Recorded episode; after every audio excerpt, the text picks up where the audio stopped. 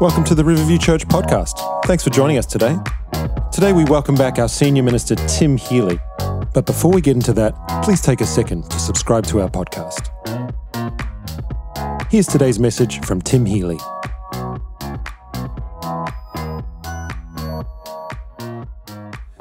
Well, good day, everybody. It's uh, wonderful to be with you again, and I uh, hope that you're all traveling well. I really appreciate this time that we get to spend together in worship and gathering around the Word of God. And after a month long conversation about the wonderful person of the Holy Spirit, we're going to be changing gears and turning our attention to another incredibly important subject, of course, remaining as always, dependent on the Holy Spirit and sensitive to what He might want to say and do. But we're going to focus on another very important subject, and that is uh, the wisdom of God. And so, over the course of the next several weeks, we're going to be talking about what the wisdom of God is, uh, where to find it, uh, how to apply it to your life, why it matters, and how the wisdom of God very often cuts across the grain of our conventional observational wisdom. And so, I really believe that this series is going to be intensely practical and really helpful. I reckon in a season like this, we could do with bucket loads of courage and a whole lot of wisdom, not only to navigate life in general, but to navigate this unique season that we're in. So I really do believe that this series is going to be helpful. Now, I remember uh, many years ago when I was just at the front end of my spiritual journey and my uh, decision to follow Jesus. I was 17 years of age and I had made a decision to, to surrender all that I am to Him and to allow Him and His teaching and His example to shape my life and His Spirit to fill my life. And uh, I was sitting one day reading the Bible and I was in the Gospel of Luke and just trying to familiarize myself with the story of Jesus, which is a good thing to do if you're going to follow him. And uh, I was in chapter two and I came across a single sentence statement that kind of leapt off the page and just punched me in the face. Like, I, I, don't know if you've ever had an experience like that, right? Where you're reading the Bible and you come across a verse or maybe uh, a, a, a, an idea, maybe a, passage or a story, and you just are captivated by it. It just arrests your attention and you just know in that moment like God is trying to communicate something to you. And that is where the wonderful person of the Holy Spirit is so valuable and so vital is because he illuminates truth in the word of God to us like that. And so I had one of those moments. And this single sentence statement is found in Luke chapter 2 and in verse 52. And it's in reference to Jesus when he was just 12 years of age. And it says this So Jesus, grew in wisdom and in stature and in favor with God and all the people. I read that and I thought, wow, I want that to be my experience. I thought, God, I want to be able to say as a young man that I am growing in wisdom and I'm growing in favor and I'm growing in favor with you and I'm growing in favor with people.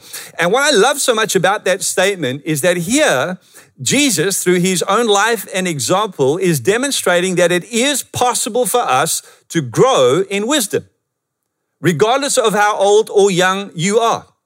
Um, I don't know about you, but I, I think many people, when they hear the word wisdom or think of the concept of wisdom, automatically conjure up images of wise old sages.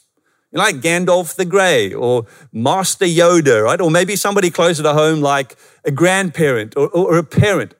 The point is simply that we tend to associate wisdom with age. Now, yeah, there is, there is value in longevity and in life experience, and those things can potentially lead to wisdom, but it's not a given. In fact, somebody once rightly said wisdom doesn't always come with age. Sometimes age shows up all by itself, and that's true. And so I've always taken great encouragement from the fact that we can grow in wisdom. And we can grow in wisdom from a very early age. None of us are born with a fixed wisdom quotient at birth. You can acquire wisdom, you can develop wisdom, you can grow in wisdom. And in fact, the younger you are, the more valuable wisdom is. And that is why every encouragement in scripture is to get it and to get it sooner rather than later. Because if you can acquire the wisdom of God, if you can grow in the wisdom of God, it will be incredibly valuable and beneficial to you. In Proverbs chapter 4, verse 7 to 8, it says, Wisdom is the principal thing. Therefore, get wisdom. And in all your getting, get understanding. Exalt her, and she will promote you. She will bring you honor when you embrace her. I love that. In fact, the book of Proverbs, which is the Old Testament's principal wisdom writing, is addressed to young men. That is the target audience. Now, the wisdom principles contained in Proverbs are universal and they're more widely applicable than that particular demographic. But the target audience of the book of Proverbs are young men between like 12 and 21. And the book of Proverbs says quite explicitly that wisdom promises seven things. I, won't elaborate on them in any detail. I'll just give them to you quickly because that's a sermon for another day. But Proverbs says quite specifically that wisdom will protect you, wisdom will prosper you, wisdom will promote you, wisdom will preserve you with long life, wisdom will empower you with skill and with understanding, wisdom will fill your heart with peace, and wisdom will fill your life with pleasure. Boom. Isn't that awesome? Right? That is what wisdom offers. That is what wisdom promises. That is the promise of the acquisition of wisdom. And so wisdom is incredibly valuable. Uh, in Ephesians chapter 5, verse 15 to 16, the apostle Paul, writing in the New Testament, said this Be very careful then how you live, not as unwise, but as wise, making the most of every opportunity because the days are evil. Uh, here, Paul is saying that wisdom is necessary and the acquisition of wisdom is valuable because the days are evil. That's like a poetic way of saying there are many things that you and I are going to confront every single day that have the potential to trip us up and to knock us over and to leave us exposed to the many ungodly and unhelpful influences that are at work in our world today. So, in that sense, wisdom is a defense. Wisdom is a shield. Wisdom is prevention, not cure. And it's there to protect us from these things that could potentially distract us and undermine us. And it's worth noting here that when we talk about this kind of wisdom, we are talking about something intensely practical. We're talking about wisdom in the Hebrew sense of the concept, right? So there are, there are two dominant worldviews that we come across in the scriptures. And the primary dominant worldview of the scriptures is the Hebrew worldview. The other worldview is the Greek worldview. And in the Hebrew paradigm of wisdom, wisdom is intensely practical. In fact, the word for wisdom in the Hebrew is the word hokmah, which is sometimes translated skill. So, so the word skill and wisdom are translated interchangeably for this Hebrew concept of hokmah. So in the Hebrew mind, wisdom is best defined as skill for living, the ability to live life well. In, in the Greek worldview, wisdom is far more cerebral, far more intellectual, uh, far more philosophical. In fact, the word philosophy literally means the love of wisdom from the Greek phileo and sophia, literally means the love of wisdom. So in the Greek mind, wisdom is what you know and what you understand. But in the Hebrew mind, wisdom is how you live and it's living life well. And that's precisely why Paul in Ephesians 5 here says, Be very careful then how you live. So the value of wisdom, and more specifically the wisdom of God, is that it enables us to live life well. You want to live a life that is filled with contentment and resilience and joy and fruitfulness and effectiveness, then you can. But you are going to need the wisdom of God. And the good news is, all of us can grow in wisdom. No matter how old you are or young you are, it's never too late to start and it's never too early to start. So, when I was reading that little uh, statement, concerning Jesus growing in wisdom, um, I turned that sense of longing and desire instantly into a prayer. And I literally, in the moment, prayed and I said, God, I want that to be my experience. I want that to be my portion. I want that to be what marks me and defines me as a young man. I want to grow in wisdom. And God, I want to grow in favor with you and with people. And as soon as I'd prayed that prayer, the Holy Spirit spoke into my heart in that beautiful way that only He can, dropped this thought into my mind, and He said, as clear as a bell, if you want what He had, then do what He did. If you want what He had, then do what He did. I'm like, okay, so what did He do? So I dived back into the scripture and I started making my way up through the chapter into the preceding verses to see if I could find out what it was that Jesus did. And I found it right? I found it and I know you're dying to know what it is. So I'm going to share it with you, right? So we go back into Luke chapter 2 and all the way back up to verse 41 and it says this.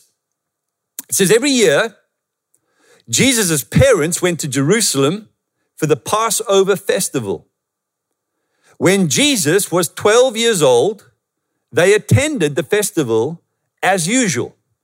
Now, can I just pause for a moment and quickly interject a thought that may or may not be apparent to you from this verse that we've just read together? Can I say, parents, you have the power to position your children in places where their hearts can be exposed to the opportunity to grow in the wisdom of God and where their destiny and their purpose and their calling can be discovered and released.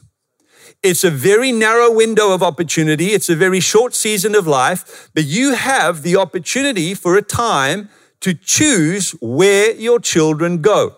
You will not always have that opportunity, but you may have it now. And if you do, I want to encourage you to grab hold of it. And I love the fact that the Bible tells us here that Jesus' parents were faithful and consistent and regular in taking Jesus and his brothers and sisters up to Jerusalem for the feasts and the festivals, for the conferences and the gatherings. And I have no doubt whatsoever that Jesus' parents would have been as regular and as faithful and as diligent about other aspects of their shared faith life together as a family because I'm pretty sure God would not have entrusted Jesus to parents who are not serious about their faith and their devotion to Him.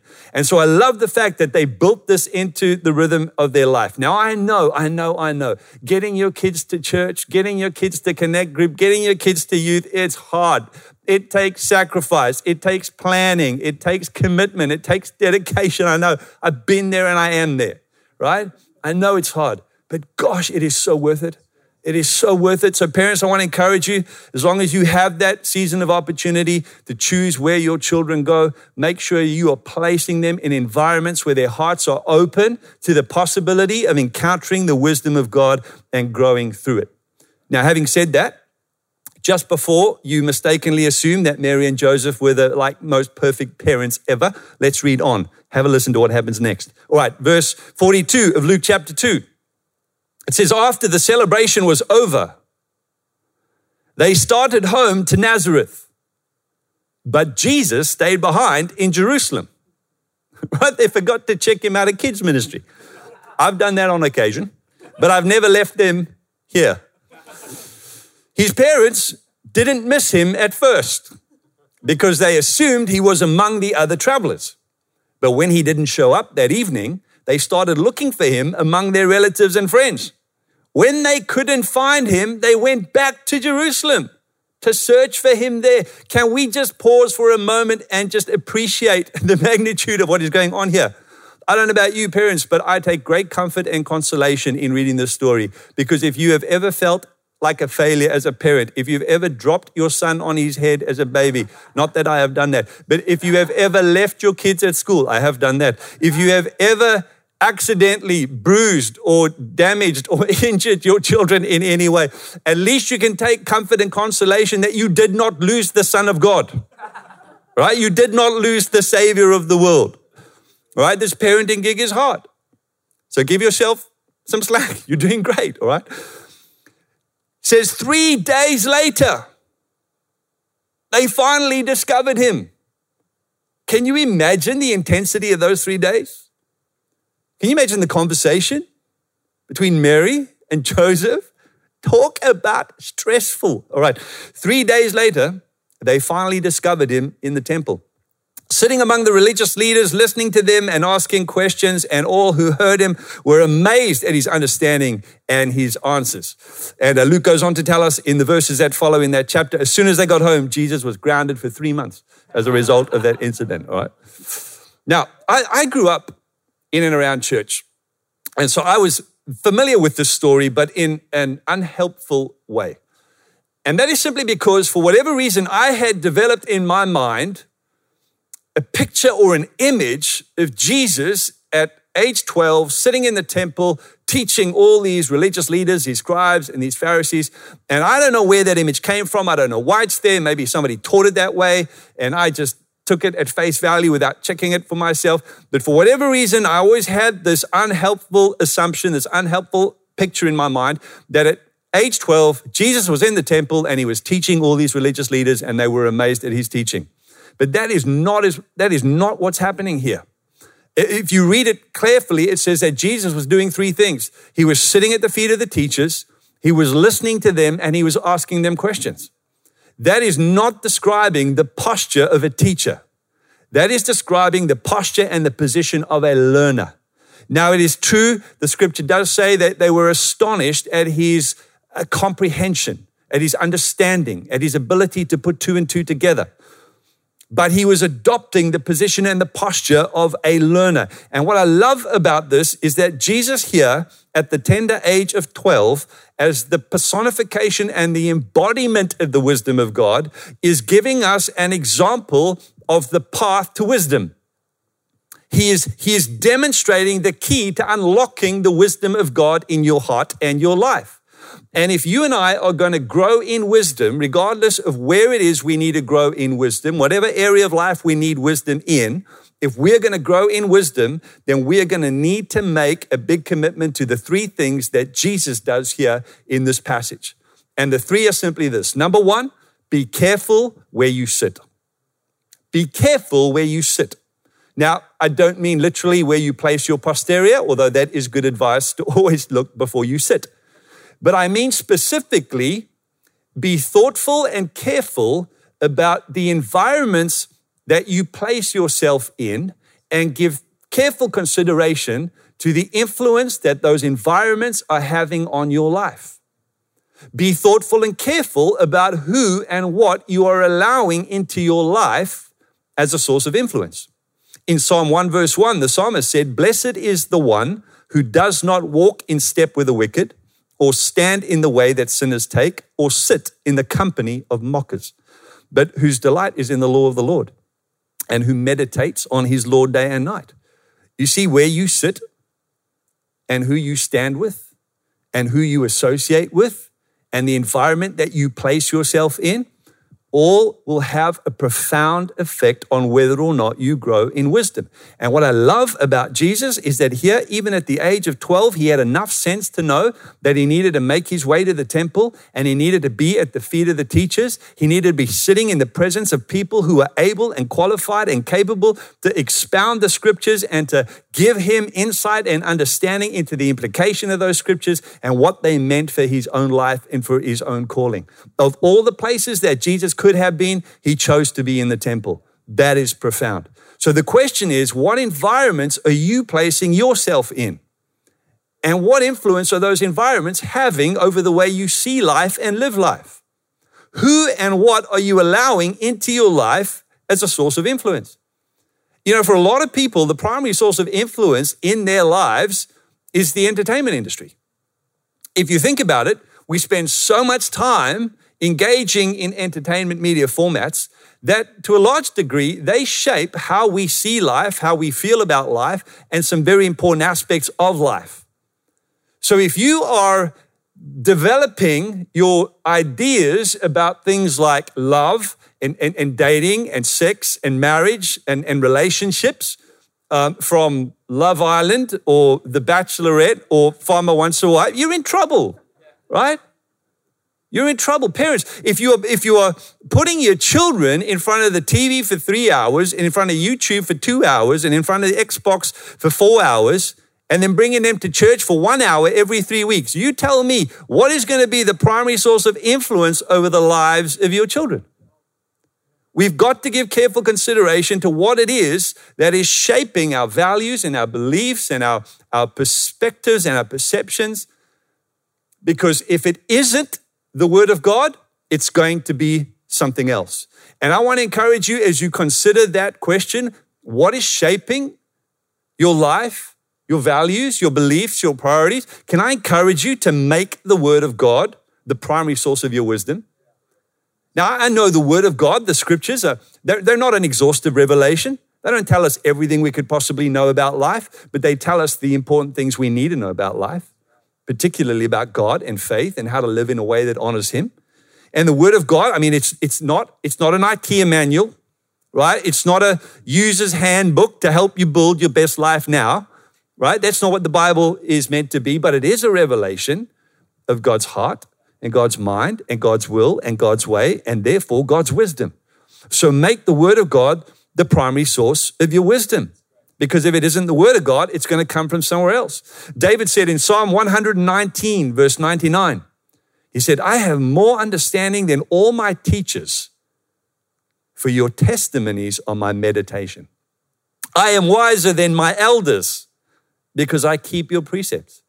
Listen, David is saying, I have wisdom way beyond my years. Why? Because I've made a priority of engaging with your word, meditating on your law, immersing myself in your revelation. In 2 Timothy 3, verse 16, Paul said in the New Testament to his young son in the faith, he said, You have been taught the Holy Scriptures from childhood, and they have given you wisdom. The wisdom to receive the salvation that comes by trusting in Jesus Christ. I love that. How many of you know the wisest thing any human being on earth can do is put their trust in Jesus? And here Paul is saying, Timothy, you had the wisdom to put your trust in Jesus because you were taught the scriptures from childhood. Right? Make the word of God the primary source of your wisdom. And as you consider what it is you're allowing into your life as a source of influence, can I encourage you to consider who you're allowing into your life as a source of influence? Proverbs 13, verse 20 says, He who walks with wise men will be wise, but the companion of fools will be destroyed. He who walks with wise men will be wise. So, where are the wise people in your life? Can you name them? Can you point to them? You see, unfortunately, we as human beings have this natural tendency to kind of gravitate towards people who share our weaknesses. We do that because it's, it's protective. We find acceptance, we find affirmation, but we do that to our detriment. We have got to learn the wisdom of deliberately and intentionally getting into the space of people who are getting it right where we're getting it wrong people who are strong in areas where we are weak. We've got to learn to walk with the wise because then we will become wise. So if you are struggling in the area of your finances, find somebody who has uh, mastered the art of managing money and get alongside them and say, hey, can I get into your personal space? Can I spend some time with you? Can I ask you some questions? Can I glean some insight from you? Can you help me get better at this? Um, if you're struggling uh, with your kids and your parenting, then, then find somebody who seems to be doing it well. Somebody whose kids are obedient and, and um, responsible and mature and, and whole, and, and somebody who seems to be succeeding at this parenting thing, and go to them and say, Hey, can I take you out for lunch? Can I buy you a coffee and just spend an hour talking to you about parenting? Because I know you're not perfect and your kids are not perfect, but it looks like you're doing a pretty good job on this parenting thing. And I, I don't know what I'm doing. So can you help me? Right? Get amongst the wise and you will become wise. Right? Somebody once said, Show me your friends and I'll show you your future. Get amongst wise people and learn from them. All right. So that's the first thing. Be careful where you sit. Be thoughtful and intentional about who and what you allow into your life as a source of influence. And be careful about the environments that you place yourself in. Give thought to how those are influencing you and make sure that where you sit is a place that exposes your heart to the wisdom of God. All right, number two, the second thing that we see Jesus doing and modeling here that I think we need to do if we're going to grow in wisdom is spend more time listening than speaking. Spend more time listening than speaking. That's harder for some than for others. But Luke tells us clearly that Jesus sat at the feet of the teachers listening to them. You see, wisdom is the reward you get for listening when you would have preferred to speak. Epictetus, the Greek philosopher, what a great name, Epictetus, said, Every man has been given one mouth and two ears so that we can listen twice as much as we speak. I love that. I think it's true. Uh, James, the brother of Jesus, said in James chapter 1 verse 19, "My dear brothers and sisters, take note of this, everyone, everyone, no matter how old or young you are, regardless of your personality type, everyone should be quick to listen, slow to speak, and slow to become angry." You see, knowledge speaks, but wisdom listens. That's why, right throughout the book of Proverbs, which I referred to earlier as, as one of the primary Old Testament wisdom writings, right throughout the book of Proverbs, you will find a phrase repeated over and over again, or a derivative of that phrase, and it's this listen to my instruction. My son, incline your ear to my words. Hear my in- instruction. The, the practice of listening, the discipline of listening is so essential to the acquisition of wisdom. But listening is an art. You have to develop it and intentionally so. For some people, the only reason they lack wisdom is because they talk too much. And the fact of the matter is, the moment your mouth opens, your ears close, right? You cannot listen while you speak. And so the listening is something we need to be intentional about. In Proverbs 12, verse 15, it says, Fools think that their own way is right, but the wise listen to others. The wise listen to others. And of course, one of the hardest things in life to do is to listen when someone is telling you something you need to hear, but don't want to hear. It's hard to do.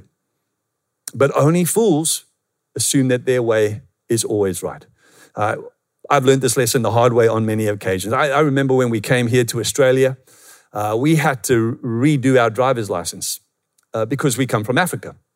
If you come from anywhere else in the world, they just hand it to you. Here's your driver's license. But if you come from Africa, they assume you know nothing. And so you have to do it again, right? So we had to do the written test, we had to do the driving test, and, and uh, they said to us, look, you, you, you would better go for lessons and just brush up your skills, else you're going to struggle to pass. I said, no way. I'm not going for lessons. I've been driving for 15 years, whatever it was. I know how to drive. I remember how to check my mirrors. I'm not paying for lessons. My wife said, I'm paying for lessons, and she did. Paid for her lessons, did the test, passed first time. I went for my first lesson, uh, sorry, for my first test, and uh, I didn't get out the parking lot. I literally failed before I even got out of the parking lot. But being the stubborn man that I was back then, I, uh, I decided I'm not going to pay for lessons. I'm going to try again. So I booked a second test. I went out for a second test and I, I got out of the parking lot, but I failed within about five minutes, right? And then I said, all right, okay, it's time to heed, right? Heed the word of instruction. And so I booked a lesson and uh, I went out for the third test and passed with 100%, no problems, right? The only thing harder than hearing the word of instruction is hearing the word of correction, right? And, and none of us want to, want to heed the word of instruction. And as a result, we have to deal with the pain of correction. Listen to this Proverbs 15 31. If you listen to constructive criticism, you will be at home among the wise. Ecclesiastes 7, verse 5 Better to be criticized by a wise person than to be praised by a fool. Ecclesiastes 12, verse 11 The words of the wise are like cattle prods, painful but helpful. I love that. Here's the point. Here's the point that the wisdom writers are making. If you listen to the voice of instruction, you will avoid the pain of correction. So spend more time listening than speaking. And then finally, number three, spend more time asking questions than giving opinions. Spend more time asking questions than giving opinions. It says Jesus sat at the feet of the teachers, listening to them and asking them questions. You see, you can tell if someone is clever by their answers, but you can tell if they are wise by their questions. Uh, many of you have heard me say before, you know, we, we live in the age of opinion. And that's not to say that this is the first time in human history that people have opinions. We've had opinions for a long time. But this is the first time in human history where we are all capable of sharing our opinions freely and widely, whether they are asked for or not. And the problem is, we all love our opinions. And we often confuse our opinions with facts. And we inflict our opinions on other people. Uh, we treasure our opinions. And when people uh, don't agree with our opinions and we write them off or we disrespect them. But the problem is, your opinions are not worth a ball of belly button fluff to anyone but you, right? That's my opinion, right? But the point is, the path to wisdom does not lie in giving great opinions, but in asking great questions. So, how inquisitive are you? Do you have a curious mind? When you get into the presence of successful people, do you try to impress them with your knowledge or persuade them with your opinions? Or, you, or do you try to learn from them with your questions? Have you mastered the art of asking great questions? So, wisdom is valuable, wisdom is vital, wisdom is the key to living life in a way that is fruitful, effective, enjoyable, and meaningful. And the good news is the wisdom of God is freely available to all who recognize its value, all who desire it, all who want it. The thing is that wisdom comes at a price. You see, many people want what wisdom offers, but not what wisdom requires. Many people want what wisdom offers, but not what wisdom requires. We want the promotion, the protection, the, the prosperity, the blessing, the favor that wisdom promises. But wisdom comes with a price. And so, if we are going to enjoy what wisdom offers, we have to be willing to embrace what wisdom requires.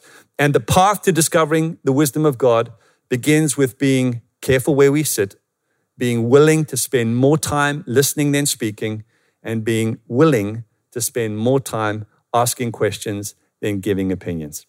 If you want to live a life that fills your heart and your experience of life with contentment, fulfillment, meaning, purpose, and resilience, you are going to need the wisdom of God. And perhaps the best place to start is to start where I did 30 years ago with a simple prayer. In James 1, verse 5, James says, If any of you lacks wisdom, you should ask God, who gives generously to all without finding fault, and it will be given to you. And right at the beginning of this series, I'd love to take a moment to pray for all of us, to pray for you, to pray for me, to pray for our team, that all of us over the course of the next few weeks are going to grow in our understanding of the wisdom of God and our ability to apply it to our lives. So, how about you take a moment to bow your heads, close your eyes, and join with me as I pray for you. And if there's a particular area of life in which you need the wisdom of God, just hold that up in your heart before God right now. And we're going to believe together with you for God to lead you and guide you into his wisdom for that area of life. Father, we thank you so much for the wonderful gift of your word. We thank you for the gift of your spirit. And we want to thank you for the gift of your wisdom. Father, as the originator and the designer of life, you know best how life ought to be lived. And I know, Father, that it's your desire that we flourish in life, that we enjoy freedom, that we enjoy meaning and purpose, that we live our lives in a way that not only bless us, but bless others. And I know, Father, that your wisdom is the key to a life like that. And so I pray, Father, as we begin this conversation over the next few weeks, as we dive into your word, as we explore what it is that you have revealed through the pages of Scripture, as we share our insights and our stories and our experiences with each other, I pray that you would take all of us, God, on a journey deeper into your wisdom. That we would, as Paul said, live as those who are wise, not those who are unwise.